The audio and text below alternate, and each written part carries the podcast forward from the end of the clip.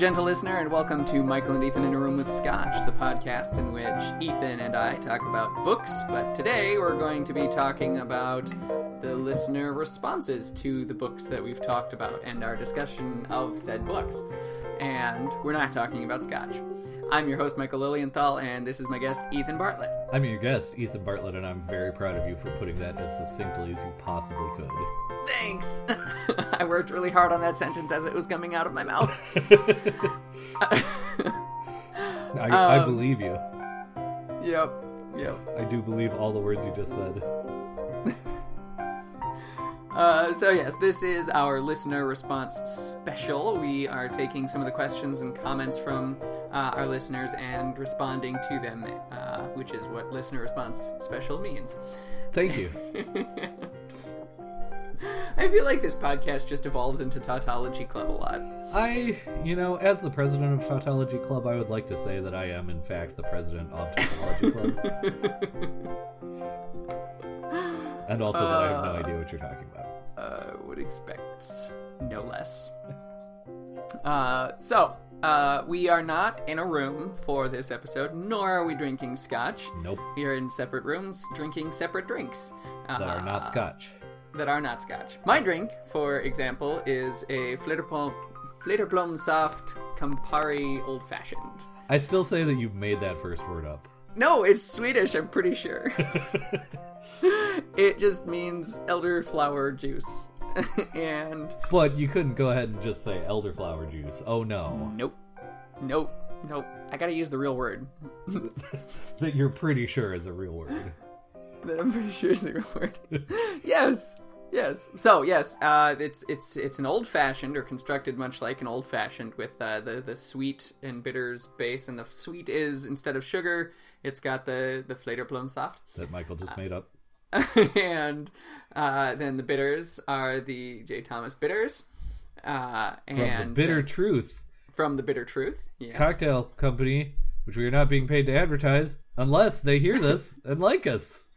and decide to pay us to advertise. Post post uh Post post advertisement. facto ipso post facto advertismentum. Sure. That's good and accurate Latin, and you know it. Do I? Do I know it? Um, yes, so with those bitters and then Campari, and to cut the bitterness of the Campari just a little bit more, I added just a dash of lemon juice. So, Very good. that's what I'm thinking. it does sound very good. Thanks. As much as I, I would like just pour the Campari neat into a glass and drink it in all its bitter bitter bitterness. I mean, there's that too. And I do like Campari with all of I'm- its. definitely meant to say bitter, bitter, bitterness, and was not like actively trying to think of some sort of metaphor. It was a conscious choice on my part and not a failure. all right. I think let's we'll all be gracious and assume that anytime we think Ethan has made a mistake, we'll assume it was a conscious choice on his part.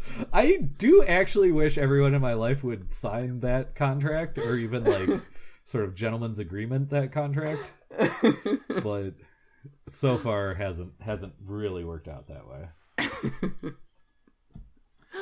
Uh, what are you drinking, Ethan? I am drinking a cocktail called Three Dots and a Dash, which is, according to my research, sort of a classic tiki cocktail. Um, I, I found the recipe the other night because I had acquired a bottle of allspice dram, which is an old, uh, apparently Caribbean um, liqueur that basically tastes like if you took allspice berries and just boiled them in rum until there was nothing but like the essence of allspice left. Um, Love it. it's delicious. It is very strong when drunk straight. There is about like a quarter of an ounce of uh, Hmm. the allspice dram in this like whatever three to four ounce cocktail, and definitely allspice is like the main note in it. Um, there's also some falernum, some lem- uh, not lemon but lime juice, uh, some orange juice. There's, it's a dark rum base. Um, hmm It's just very good. Uh, Good. I do like it a lot. Now, Michael, don't cheat. Where do you think the title Three Dots and a Dash comes from? Oh, I don't know. I think it's probably Morse code for the letter V. So, based on that, when would you think that this cocktail was uh, uh, created? Just going off the top of my head, I didn't even listen to the question you asked. I'd say World War II. Well, it's interesting that you uh, did specify that, and also in a southern accent, which is the voice you use when you're lying. But um, I'm gonna go. Oh no, you know my tell. yeah, it's also very upsetting when you play poker and you're you're just like, well, I have a real garbage hand, but I'm gonna bet on it, and I definitely don't have two aces up here. and we're like, yes, Michael, we believe you. And then you're shocked that we all know that you're full of crap. I don't understand. Yeah, I, I, I know. Anyway, uh, yeah, no, it, you were you are weirdly correct. It is uh, World War II era cocktail. The the V and in fact the Morse code also for V is a common um, sort of a motif uh, in in various cultural ephemera from that era. Sort of a Hmm. you know just just uh, the Allies reassuring themselves that victory would be achieved, and it was. So who's to who's to say it wasn't because they you know named cocktails after Morse code for V? Um, Yeah, apparently that could be. apparently uh, the classic garnish for this is three cherries on a pick, sort of signifying that that uh that uh, three three dots. I guess the pick could be the dash too.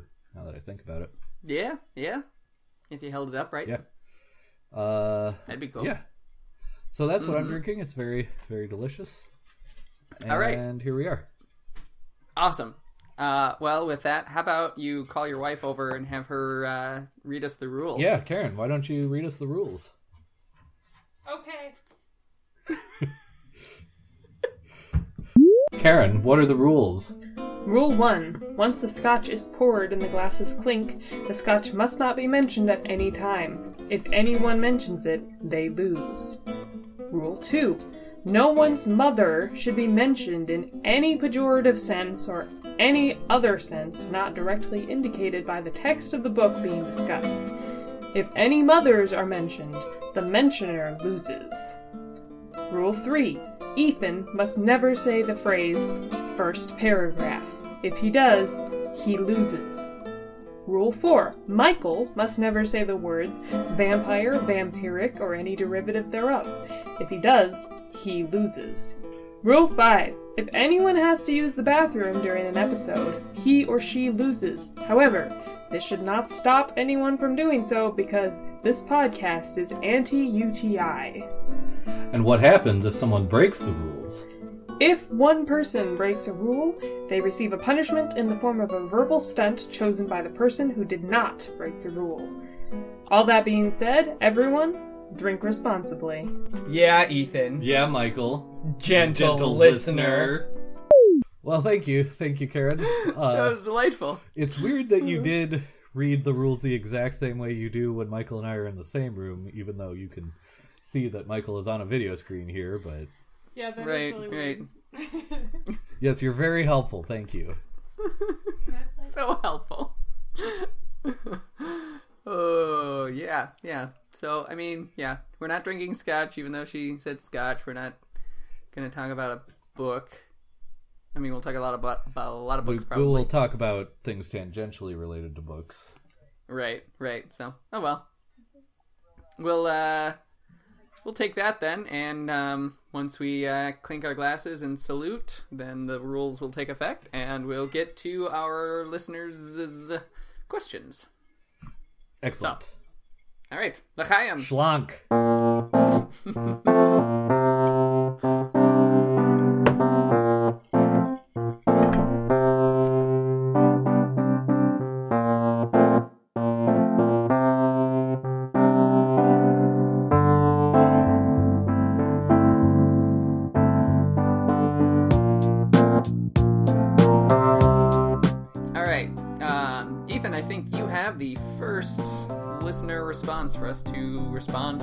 I do.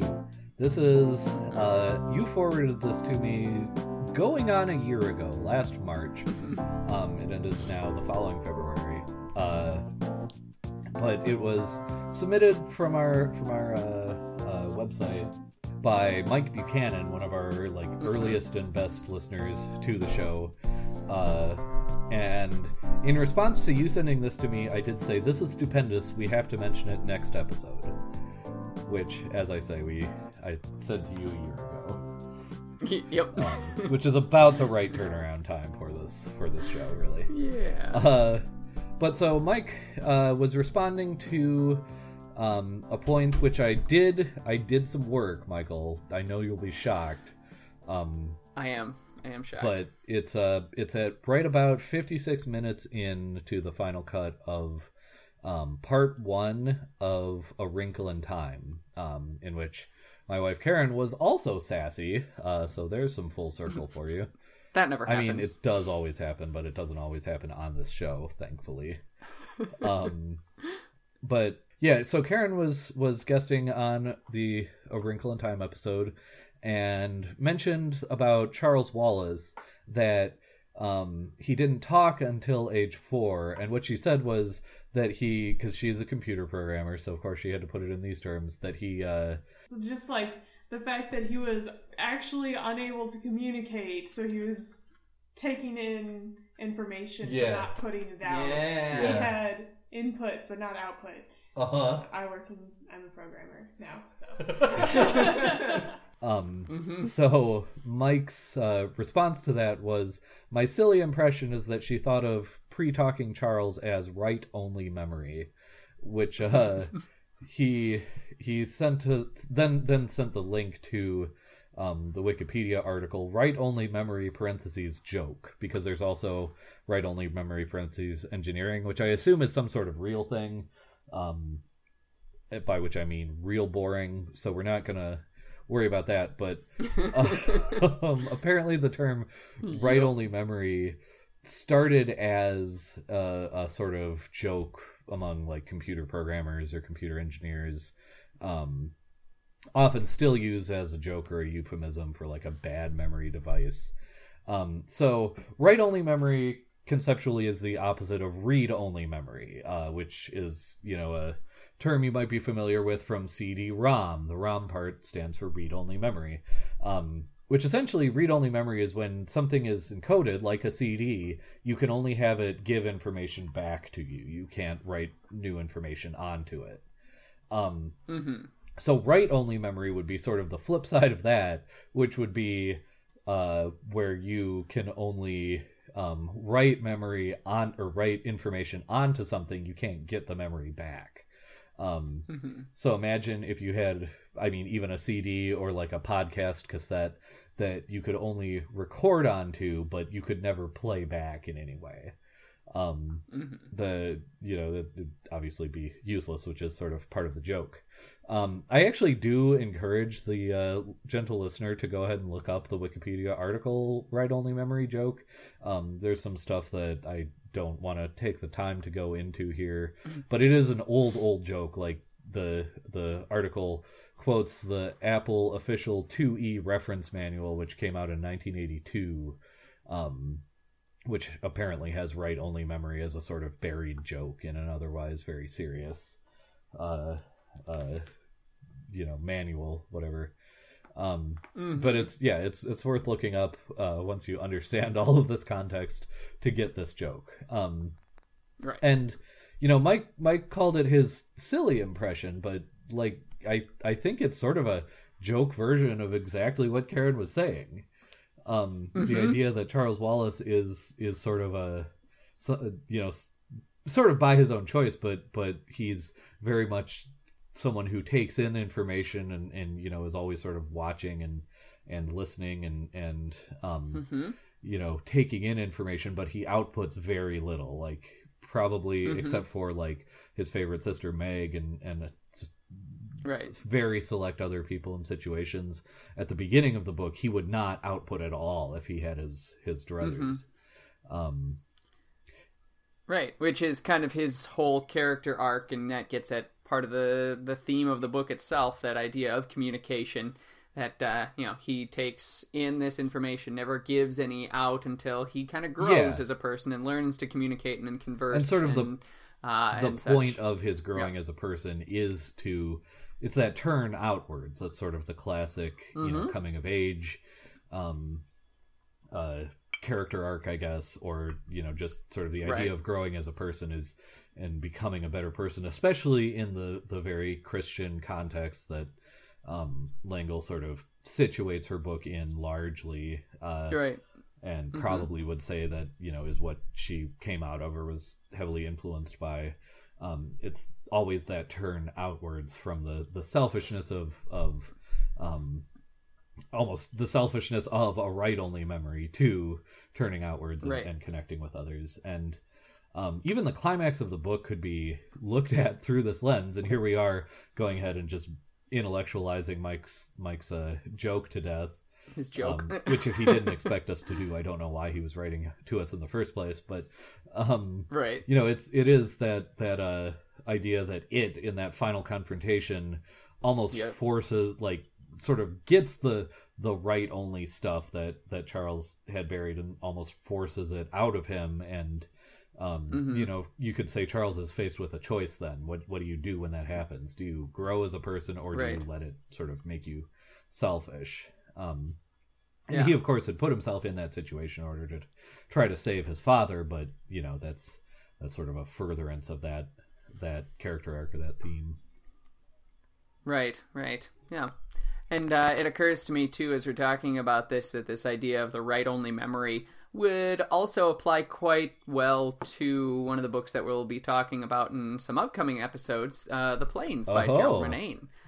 Uh huh. I don't know if I want to spend a lot of time talking about well that right now. spoil You'll just anything exactly. You'll just have to tune back us- in when we talk yeah, about the that. plot of us talking about Yeah. the Plains is uh, very very spoilable and you know Mhm, just mhm. like not wanting to know that everyone including the viewers will die in infinity war part 2 you would not want to know that uh whatever it was you were going to say about the Plains Oh, Um, yep. th- and you know i obviously can't see inside your head yet but um i have some guesses as to what you're talking about i can definitely You're working on it, I i mean we are both drinking our potions regularly and and working up to we're we're like almost there sometimes but we're gonna Yep. we'll yep. only get better We're getting there. to the great chagrin of right. your wife Practice. Practice. um, all right. So, should we go on to our next uh, response here? All right. I've got a, a question here from uh, listener Ben Tekken. Uh, benjamin he. Benjamin. I just wanted to say benjamin that's really all i have on that Oh, okay. Yep. Okay. sure. Um, so Ben says, uh, thinking of East of Eden and I suppose Ocean at the end of the lane, one question I have for you and Ethan is who would make it on your list of top literary female villains and why? oh that's an interestingly specific sort of a question there Top literary female villains. yeah, Um, I was, he he already kind of listed one for me. Uh, Cathy Ames from East of Eden Sure. definitely climbs up to the top of the list somewhere up there. see what you did there Yeah. Yeah, yeah, yeah. Um, other female literary villains. That's a yeah. I. It's one of those things that I know I have some. Sure. The, the the other one that's coming to mind for me right now would be Lady Macbeth. Oh sure. Uh, though I'm I'm tempted to get into a whole digression that would only be interesting to the two of us and maybe not even to that full group. Um, to ask like whether she is a villain. Um, Oh yeah, that could be a whole nother podcast. yeah, yeah, it could be. Just be. talking about that. Yeah. Uh and you know, I mean, and you could there there's a couple angles you could take on that because like you could say is she a villain in the sense that the play is filled with like she's one of the main characters of the play, so she could be a hero and a villain, which would obviously make her sort of an anti-hero. Um but also there's the whole like feminist critique. You could say is she truly a villain or is she a product of sort of what the world has Sure. forced her to be? Um, is she responding to that? Uh, Mhm. I don't know if any of those questions are super interesting, but they're definitely valid. Oh sure, Um, sure. In the right hands, Uh, they yeah. definitely could be interesting, I guess, is what I'm trying to say. I just don't necessarily think mine are the right ones, being big, clumsy, and male as they are. yeah, there's that. Yeah, I'm also BSing a little bit here because, like, Trying to find a Trying to think of a think, good female yeah. villain. yeah, for sure. I'm not sure if I can think of any others right off the bat. I mean, um, what's her name from uh, Ocean of, at the End of the Lane is in there. I mean, she's too. yeah, she's a very She's- good one, though. Now, now you get into the question of like, do you call her a female? Uh, you know, sure, sure. she's definitely. I mean, she's presented that way. yeah, anyway. yeah, she's definitely presented that way. But you know, do you, um, female like nouns and pronouns are used about her, but uh, you know, it's she's she's uh, this creature from another world. Do you, right. you know, how do you, uh, uh, mm-hmm yeah, parse that, I guess is is the Right. phrase I'm trying to.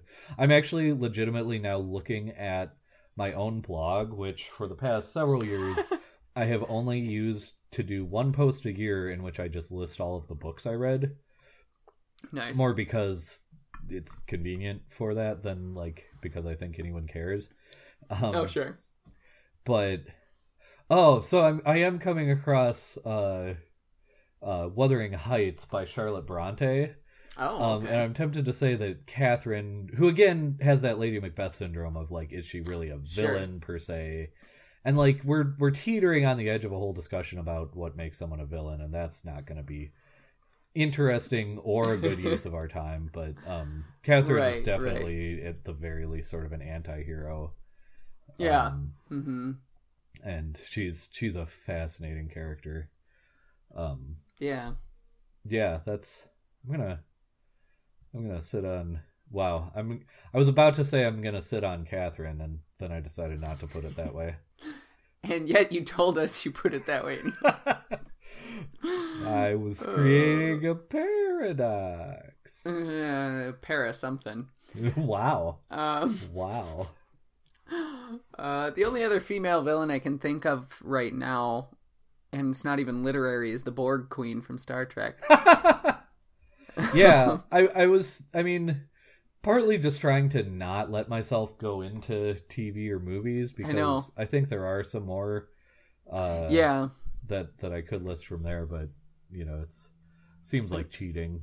Yeah, but I'm really having a hard time. Well, even thinking of villains in general, I can definitely think of a few Yeah. others, but like female villains, I'm having a Oh my gosh. what? Uh, now I can't remember her name.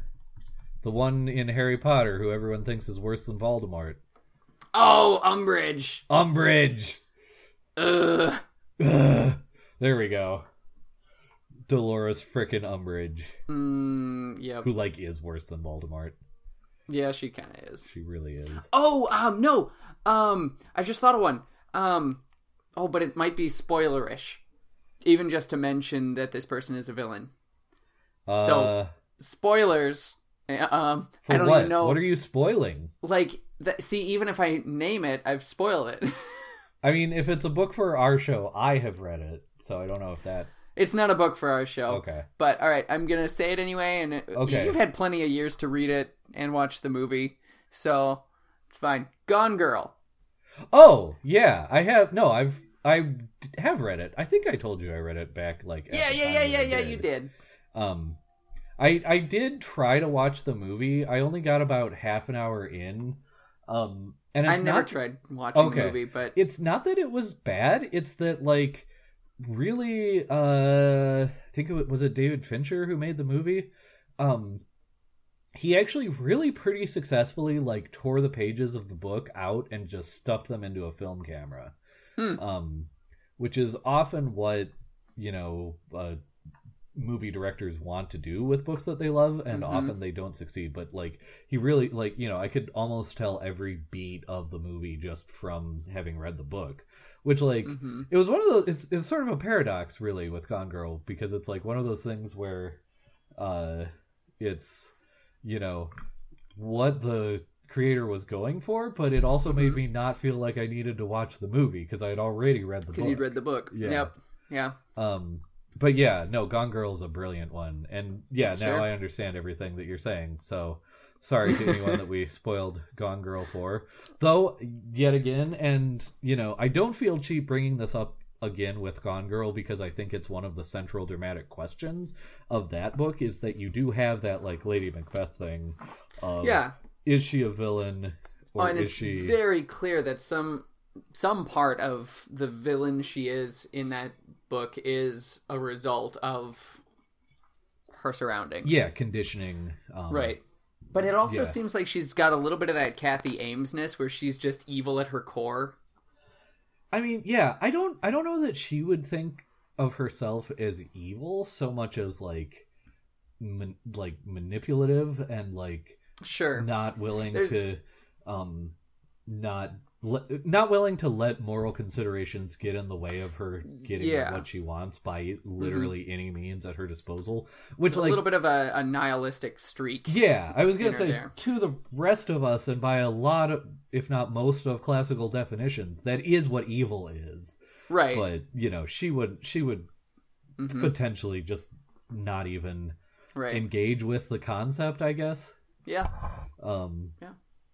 maybe i don't know maybe we'll have to do gone girl at some time at some point I've been thinking about it because it's it's a good book. i've been like half expecting you to to bring it at some point Sure. um and i i say it with a little bit of chagrin though i you know also like obviously as we teeter on the edge of making this the accidental gone girl special like it, there's plenty to discuss in it so. Right.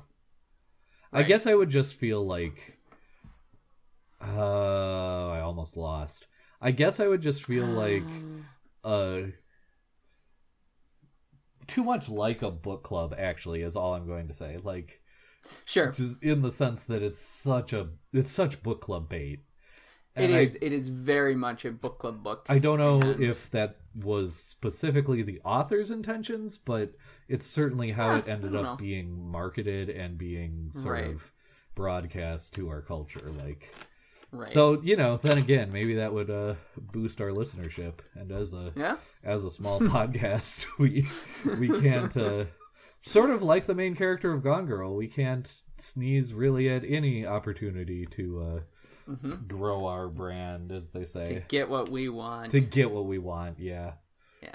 All right. Any other uh, female literary villains? None come to mind. Okay.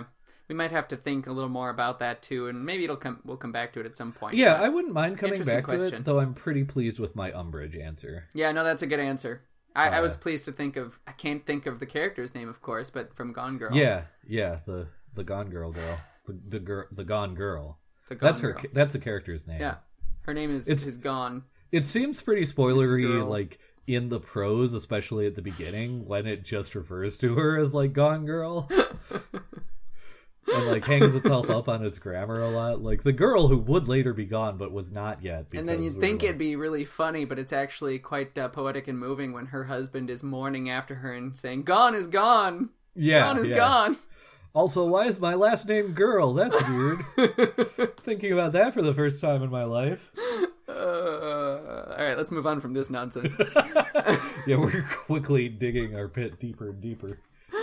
Um, all right, this Lay one on me. comes from uh, Ben's wife, Tori, Tori Tekken, um, who asks, uh, this one's kind of open ended, so prepare Oh. yourself. What is the one thing you can never forgive an author for doing? Hmm, dying. Die. I'm so mad at most of my favorite authors permanently For because most dead. of them did die. Yep, yep. That's that's true. That's, Which, like, yeah. non sequitur reminds me of the whole Mark Twain thing about the the uh, um, problem with being counted among the great authors is that they keep they have this uh, habit of dying. Shakespeare's dead, Chaucer's dead, and I'm not feeling very well myself.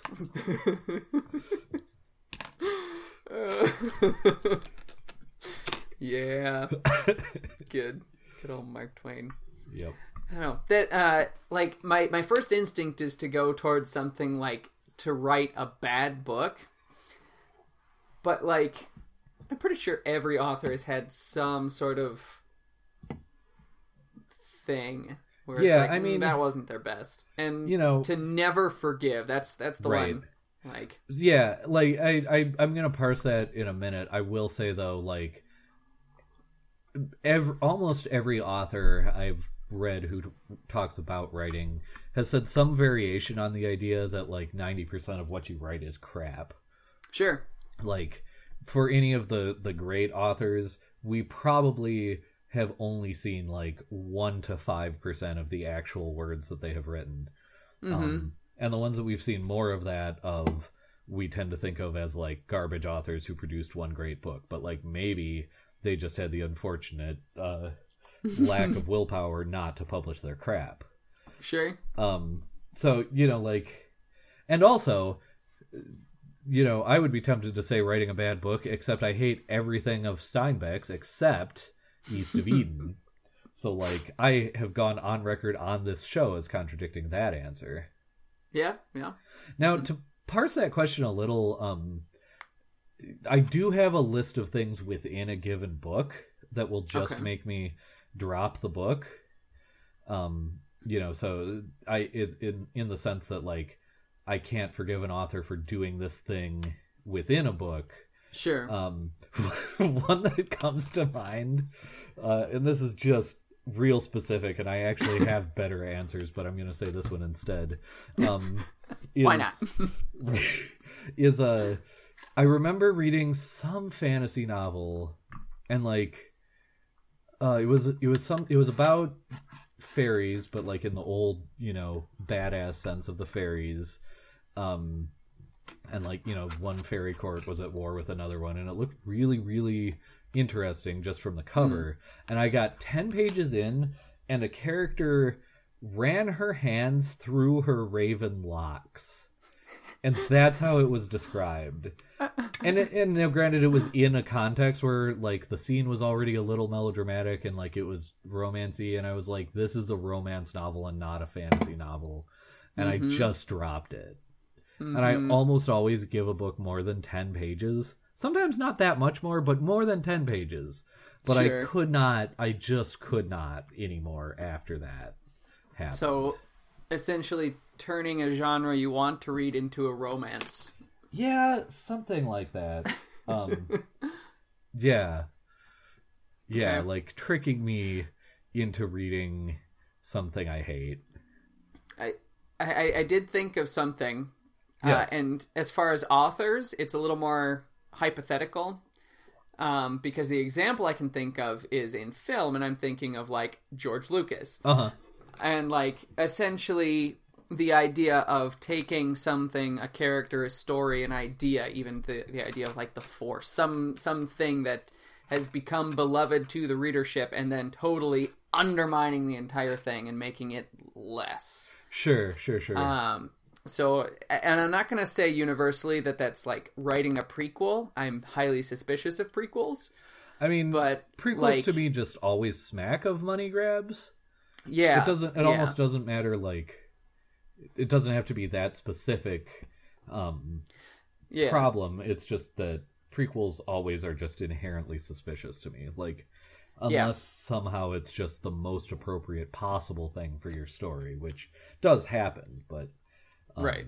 yeah but um like if if it were like in a fantasy sort of setting and you had the magic in the fantasy setting and then made that magic something highly mundane right.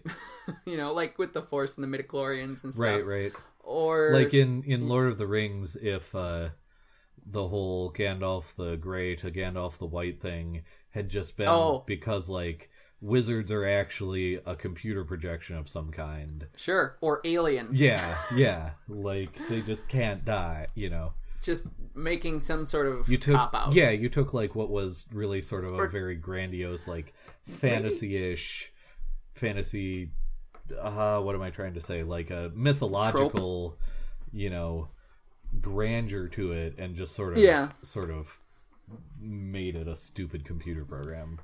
And maybe like this can be made a little broader too, just the idea of explaining something that doesn't need to be explained. Like Sure. the force. Leave it at that. We know what Yeah, the force is. yeah. Magic. Leave it at that. It's magic. We don't need any further explanation for magic. so since you pushed Um, this into films i uh I didn't mean to. i know i know but i'm trapping you here now um Uh, good.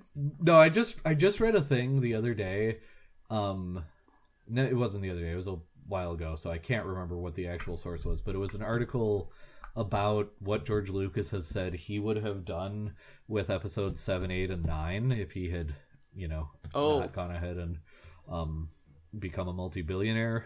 Uh, and he said they were going to be about the Whills, W H I L L S, who are referenced in early drafts of the original trilogy of Star Wars and Okay. in some of the like um, stuff that Lucas has written about Star Wars. Uh, they're not in the movies specifically, Mm. so far as I know. But the Whills are apparently the they're like embodiments of the pure Force, and basically what Lucas said was that the Whills are the ones that control midi chlorians.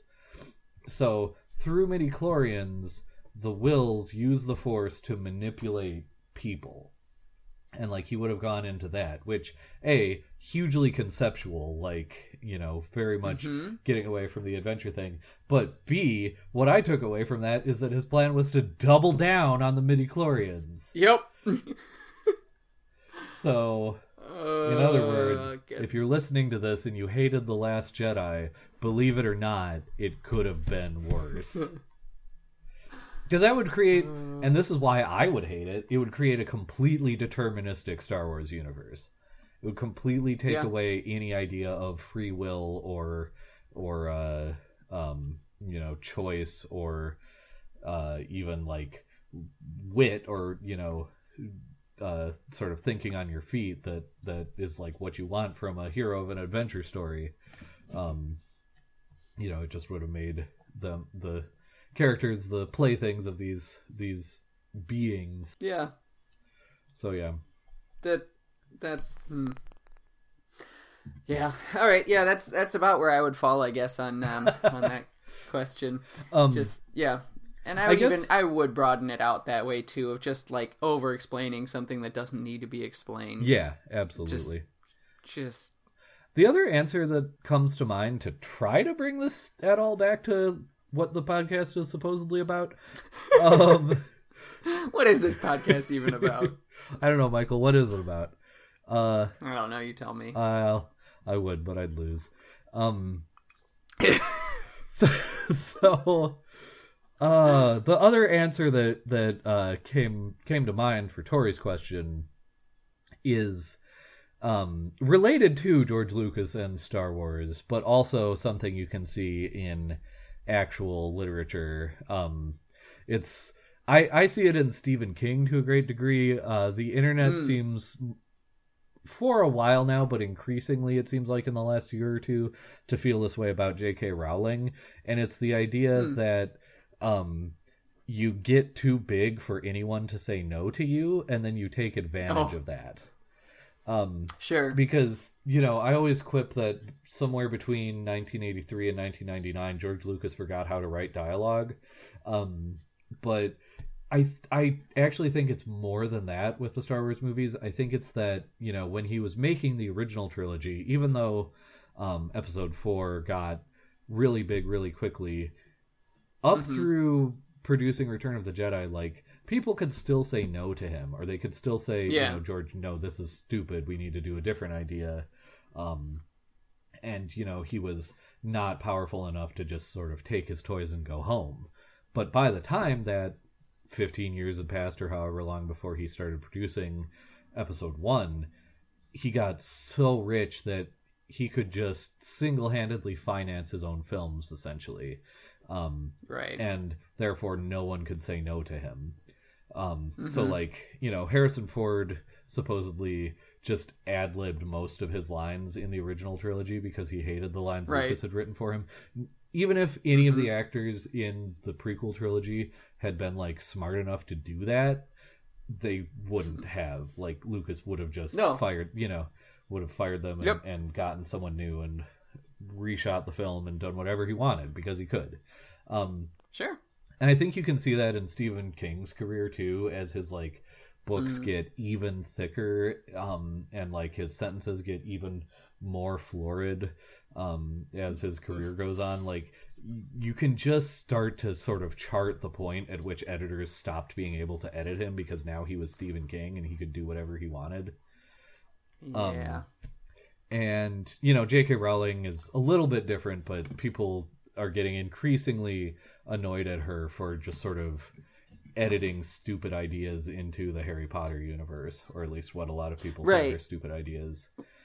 like the the idea that she's not she's not writing new Harry Potter material except like the movies now for um Fantastic, uh, Fantastic Beasts. Beasts and even that is such, but- like part of this complex with her. right but like just the idea of like explaining certain things in the series or saying this is what was going on yeah, at that explaining time explaining certain things that like there's never any textual evidence. It's not like she's saying, "See, I Yeah. cleverly buried this into the text." Yeah. She's just saying, "No, this is this way because I am God of this universe," and I just sort of Right. put it on Mhm. on there. Um, right which which if you keep doing that then the story becomes boring because then there's nothing for us as the readers to do well, it, it's not only that it's boring; it's that it you start to feel cheated because Yep. you know you you could you can sort of theorize and and uh, read into it all you want, but there's still an author out there who's who can just tell you no for no reason. Um, and we're Right. teetering on the brink of what I do find to be a very boring discussion about the death of the author. Yep, Um, let's move but- on to our next Yeah, question. let's let's do it. All right. Are you trying to Um, uh, kick think- us along because we're threatening to open end ourselves out of time for it? I think we are. Ah. So, Perennial problem on this show. yeah. All right. So this comes from uh, Ethan's friend uh, Nat. Nathaniel Ryan, who is Nathaniel our Ryan. first Patreon supporter. Hmm. Um, yes. So thank you, who we love. Nathaniel. And like Nat and I have been friends since high school. Um, so that's uh-huh. An embarrassing amount of time now. And you know, we've always been both been ones for five hour conversations in which we debate about things that really are not relevant to either of us, but like we just enjoy the discussion and the debate. Um, which, you know, it ends up with a long history in a certain sense of trying to prove each other wrong. So I can only assume that what Nat's motivation was is that he heard me say I didn't think we would ever have any Patreon supporters, and he just signed up in order to like have that In order to prove you objective wrong. victory in our Yeah. in our long train of uh, battles. Nice. All right, But well, well, I, well done. I mean, well done, Nathaniel. what he what he didn't calculate on is that I don't care because I'll take it however I can get it, and you can you can put that on a t-shirt. I will. I will. Uh, All right, so here's what he says. He submitted this actually before our episodes on yes, Station Eleven had but come after out, we had recorded, but it them. was after we had already talked about Station Eleven. So unfortunately, we couldn't talk about them then. But we'll talk about it now. All right. So here's what he says. So I'd never heard of this book and had no idea what it was about when I heard you guys announced it as your next book. I immediately downloaded it as an audiobook and started listening. I had nothing better to do at the time as I was lying on the couch unable to move, suffering from the worst flu I'd had in about five years, so thanks for that. You're welcome. yeah, we'll I consider that a victory for us. Yeah, absolutely. Anyway, it was kind actually kind of refreshing to read a post-apocalyptic story that was pretty well grounded in plausibility. It seemed like it seems like most post-apocalyptic stories, whether good or bad, end up being all about the grand destiny of humanity with liberal use of sci-fi elements, or else all about the hellish true nature of humanity with everyone figuratively or literally eating each other. I have nothing against either of these paradigms, but I find myself longing for small stories, stories about unimportant people who don't shape the world but are witnesses to its shaping. This book is a strong argument for the power of portraying a massive event not by trying to find words big enough and beautiful enough to describe it, but by using incidental people and events to trace the outline of the event. This technique is also thematically appropriate for the book since it establishes that the only way anyone survived the Georgian flu was by just avoiding it. I want to pause after that paragraph because I think that's a really good insight that we didn't really spend a lot of time talking about Yes. um, in our episodes on Station Eleven because these, yeah, like he says, these aren't the big people that we're following in the story. Like, there's an actor, but he's already dead. Yeah. and so and we're you could say, you know, it, he still even fits into Nat's paradigm because um, yep, even though he's sort of a big person in the sense of having fame and wealth and power in the world, um, genre wise, he's still not a very big person at all. you know, Nat's talking about a lot Yep. of these sort of stories that, if they're not epic fantasies, at least sort of take their their um, uh, cues from epic fantasy, and so like the main characters in them literally shape the physical world one way or another. So Yeah. you're talking about like the scientists who race against the clock to find the cure for the Georgian flu or something like Yep. that. And so, you know, even our our dead famous actor in that sense is really not a big character at all. Exactly. Yeah. No. And this, like, I, I, I'm with him on this. This yearning for the small stories Yeah. and seeing what's going on with the little people. Absolutely. It's kind of the same thing that, like, um, if you looked at, well, even the Lord of the Rings kind of does this to an Sure. extent too, where you're following kind of little people who just happen to have this big thing, but like, how interesting wouldn't it be to have that story told from the perspective of a family living in right. Gondor? Right. see what's going on with when all these big things are happening Right. with the little people. It's an interesting Absolutely. concept. I, I honestly, if somebody were to write that, I probably I wouldn't that's. read it. I promise because- you that there are several hundred, if not several thousand, fan fiction stories that we right, could but find like that kind right of feeds now. the whole point too that Yeah. it is interesting and it's so interesting that fan fictions Absolutely. exist yeah, for no, them. and and there's you know fan fiction, even and even published anthology stories in the Star Wars universe again that are pretty much that same thing. They're not you know, Mhm. uh, I want to say Griffin McElroy just wrote one, or that came out in an anthology a year or two ago that was like from the Hmm. perspective of one of the Jawas who sold R two D two to. Uh, um, Oh, that's awesome. yeah, yeah. Uh, you know, and, and again, like, yeah, that kind of thing is is clearly interesting to the right audience. Right. Yep. All right. Uh, he goes on. The prophet was a weak point of the novel, I think. He definitely moved the plot forward, but his characters seemed pieced together from characters from other dystopic novels. Pause He's clear- there. yeah. I that is one thing I did think about the prophet, and um, I think the stuff we talked about with the prophet in the episodes we did do was more interesting to me. But like, that's I find that to be a completely fair uh, comment on the prophet. Oh, That- absolutely. and that was probably the weakest point of Mhm. his character was the fact that this was almost a pastiche Mhm. of you know you know the hand of one um character from one post-apocalyptic novel and the foot of another another one you Mhm. know kind of a thing Yeah, and you know, even reading the novel, I I liked the passages with the prophet yeah the least. absolutely. I think like he just he wasn't was interesting a- to me. a crucial And- part of the tapestry and we talked about sort of how Yeah. this novel functions as a tapestry but Right. And I wonder too if um, Emily Mandel kind of realized that too, which is why he died in such a kind of anticlimactic Yeah. way.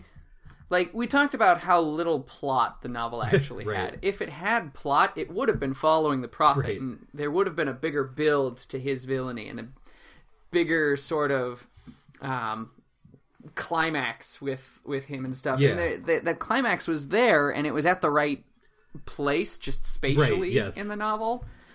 But it wasn't really a climax. um and i i do think that does fit with the rest of the novel and even with Yeah. what nat is saying here at the beginning about it being more the quote unquote little people because even the prophet Yep. much as he is sort of a mover and shaker within the world of the novel is on the grander scale uh sort of a little person um Yeah. you know the Mhm. the um oh man here i go with character names again but the woman who drew station 11 within the novel um you know yeah Miranda, and she dies what in indonesia i want to say or something like that. Yeah, um but Indonesia. Yeah, you know yeah, after the flu the prophet would never have had an influence in indonesia you know what i mean he just Right. picked he just uh, sort of influenced this relatively small pocket of land um, that the story the post-apocalyptic part of the story happened to take place in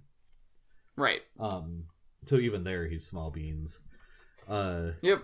but I do think I do think that makes a good point that you know a lot of the stuff about the prophet, including a lot of the religious stuff, the stuff about him like reading the book of Revelation outside of the plane full of corpses or whatever. Like a lot of that is shorthand that only works because culturally we are so familiar with these sorts of stories. Mm-hmm. Um, Right. Right. in other words, if you if you envision a world where this was the first story of this type, the prophet is probably the least like uh the thing that works the least well. The thing that that Mhm. seems the least coherent if you don't already have all kinds of other stories to sort of cue you into what's going on here. True. Yeah. Continuing on. yeah, I was gonna say if you don't have All right. Please continue. Nope. Nope. I, I, I, have exhausted my We'll see if we comments so far. Race race to the end of this and bring this episode in on time. History says no, Uh, we'll see if we- you know, All right. Uh, the prophet. He is clearly supposed to be a charismatic leader, but his actual appearances and dialogue didn't impress me as charismatic Yeah. at all. And his zealotry was supposed to be derived from a few specific resources his mom, the Bible, the quarantined plane. But his actual dogma felt generically evil. We're right because we're right. If we kill anyone, it's because they're wrong. I get to have lots of wives because I say so. He's right. I have nothing to yeah. say further. I mean, some of- some of that is wrapped up in the prophet's historical antecedents. Um, the idea of Sure. these these sort of you know burned over district, like what Joseph Smith came out of. Um, prophets Oh, yeah. who did sort of just make up their own rules and um, what they amounted Mhm. to was a bunch of charisma to make people listen to them, and then the idea that we're right because we're right, and I get to have lots of wives because God told Mhm. me I could, which amounts to because I said so. Right. But I, I think what he's getting at too with his lack of charisma though is is kind of true that we're not shown his Yeah. charisma as much as we're shown the effects of his charisma, which is effectively just telling us he's charismatic. absolutely, yeah, no. The, as far as especially the characterization point that Nat makes is, Right. I think, very very valid. Right. Which, to be fair, I'm not sure how I would write a, an evil charismatic leader necessarily. I if if I had an idea, maybe I could come up with it, but it strikes me as something that'd be very It, difficult. to yeah, do. it definitely does, and I don't know that that Emily Mandel was interested in doing that. Right. I don't think she was quite as interested in the prophet as much as the other characters Yeah. either. And like in in, in any and I case. think she was So- maybe was maybe more interested in the effects that a character like the prophet has than Mhm. on the character itself.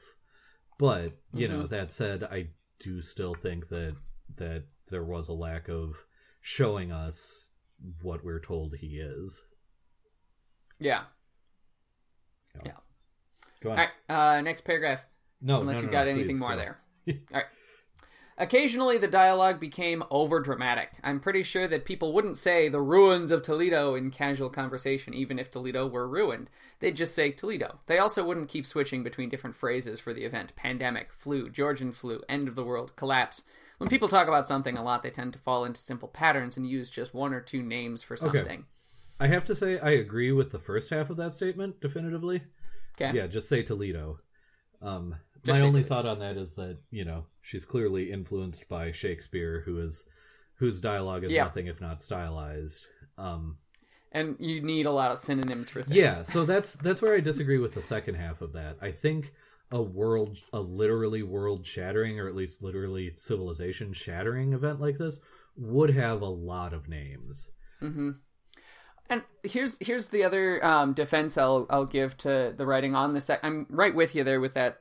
I, I this the different terms for the event. Um, it did kind of throw me a little bit, but the defense I'll give to it uh, is we're kind of at the point here where people are still scattered Yes. all over the place. By the end of the novel, then humanity is a little more centralized again, and a common word is going to take precedence over all the others. I think eventually it Um, will. I don't know that we're even there by the end of the novel.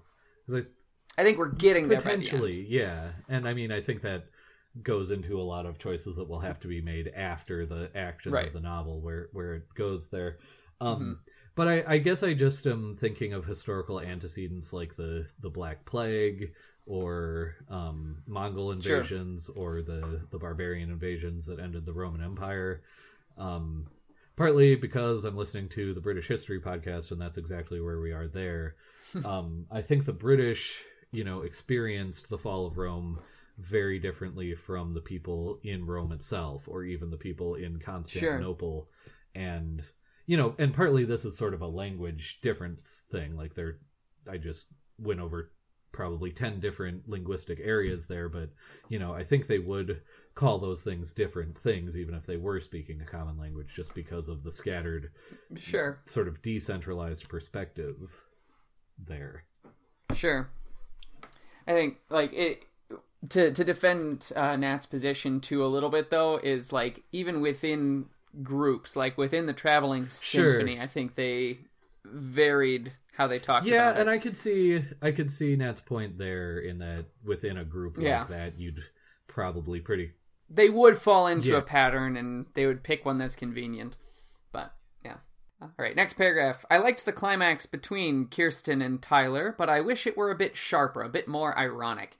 When they had their confrontation and Kirsten recognizes quotes from the comic book and starts quoting it back to Tyler, I fully expected Tyler to break character and say, Hey, how did you know about that? And then August would take the opportunity to shoot him. Then Kirsten, who's been wanting to get more information about the comic for years, would have just missed her chance and she would have accidentally been instrumental in killing the prophet in the precise moment when she he showed some humanity.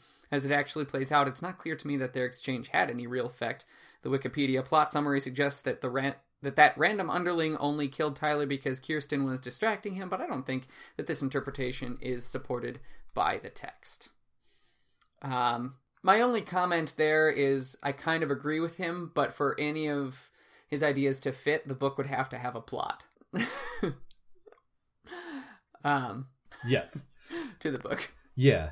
And I mean we kinda we kinda covered this when you were Yeah, talking about that climax uh, a few minutes ago that which I didn't intend to anticipate his comment, but right, but um short of getting him here to actually dialogue with it, that's that's what we're left with. Yep, yep. Writing is an imperfect right. medium. Uh, next, uh, I didn't like that the point of view occasionally went from third person limited to third person omniscient. Point of view changes like this frequently bug me, and I don't think the omniscient bits were vital, vital to the book. Yeah. Um I'm I was debating how much I should uh say here because this is something that Nat has been I I would like to say one of my most faithful friends as far as like giving me feedback on writing that I send him um which I feel I don't deserve because I never give other people feedback but uh he's always always been a shark as far as point of view shifts go like he he just always sort of gets on that and i don't know how to say it just just uh um i don't know it, it bothers him it Mm. i didn't notice any of what he's talking about but i do believe him that it's there Sure. um so yeah, i I guess, guess, I it, it didn't strike. I, I kind of know what he's talking about, and I think it's kind of a um a um uh, post-apocalyptic trope sort of thing to do this, where you've got your characters that you're following, and so you get the third-person limited point of view, and then you kind of broaden out and you get like a side story of something else happening, and that I like that does bug me a little bit when it's ha- when it happens in less good books than this one is. yeah But um I guess I didn't notice it as much for this one, but I again I also kind of I, I believe him that he's there, that it's Yeah, there. yeah. Um yeah all right. Uh next paragraph. I'm very pleased that certain things were never revealed. Kirsten's lost year, the quarantined plane, the city with electricity. I 100% agree. yeah that's actually one of my favorite tropes when it's done well is just the dropping in of something like that that suggests a whole world and then never sort of revealing it Yep. Well, it leaves it big, you know, kind of Yeah. like the opposite of what we were talking about with J.K. Rowling, just kind of inserting things and saying this is what's happened and Right. This is what's behind all that and stuff. And it's like, no, we don't want to actually know that. We want to be able to imagine it, leave it, let it be a whole world that actually exists out there right that we don't know. right Yeah. So that, yeah, I'm with him there. That's awesome.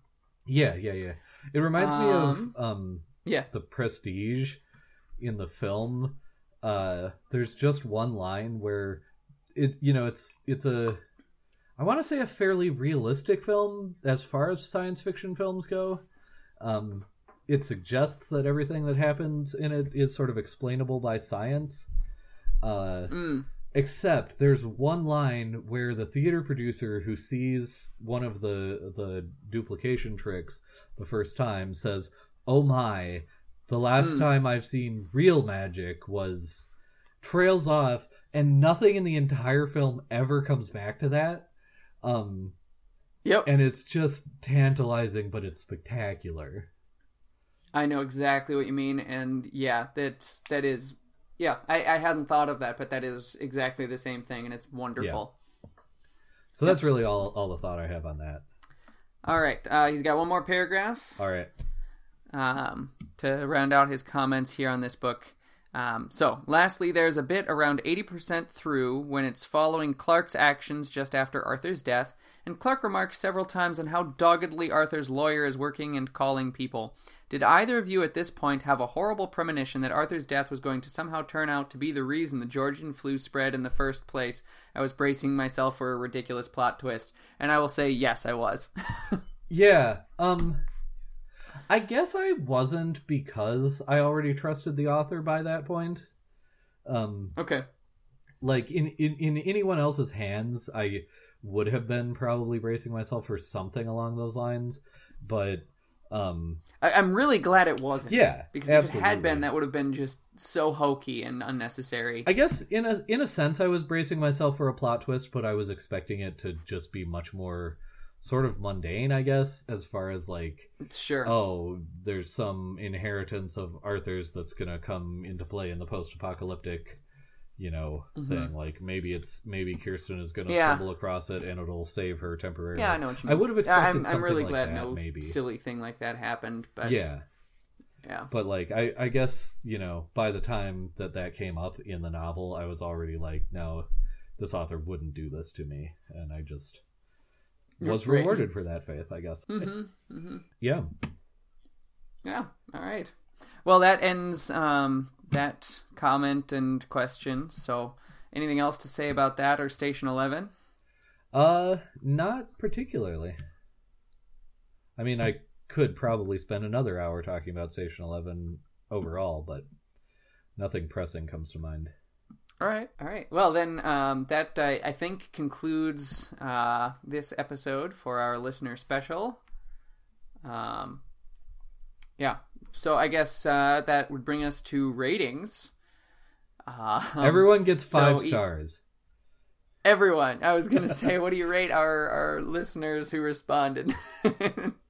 I'm with you. Five stars for everyone. Ben Ben's question was kind of garbage, but everyone else gets five stars. No, I'm just kidding. I love you, Ben, and everyone.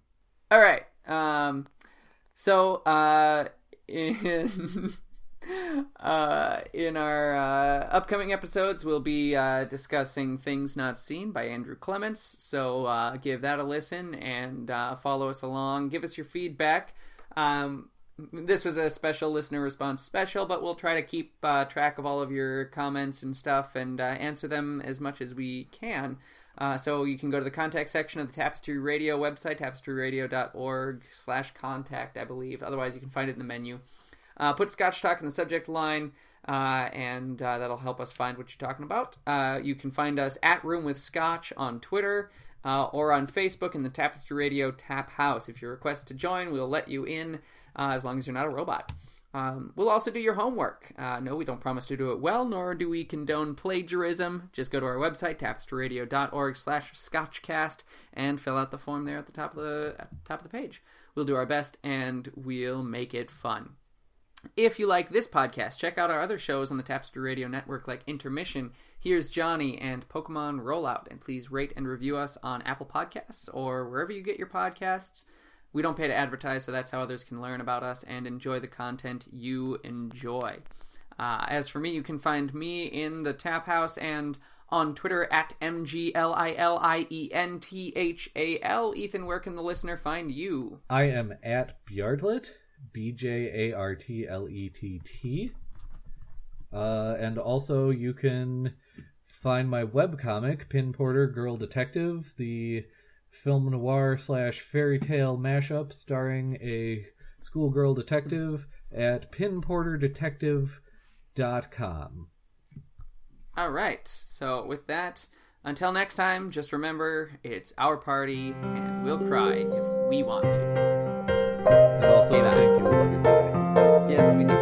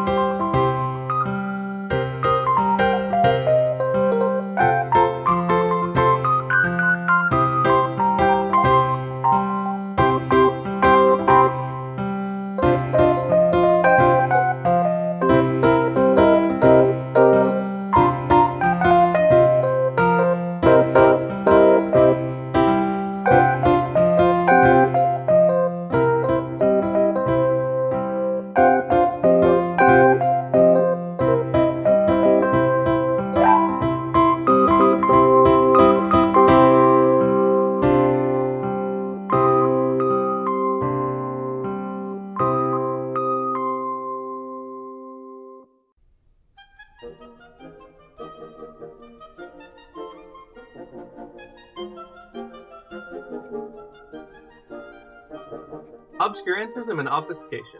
Orally observed, gentle listener. Gentle listener. Gentle listener, Gentle listener, Obviated objects of oblivion, obambulating about, offered unto you Offered unto you. offered unto you In the Tapestry Radio Network. tapestryradio.org. from our fancy to yours.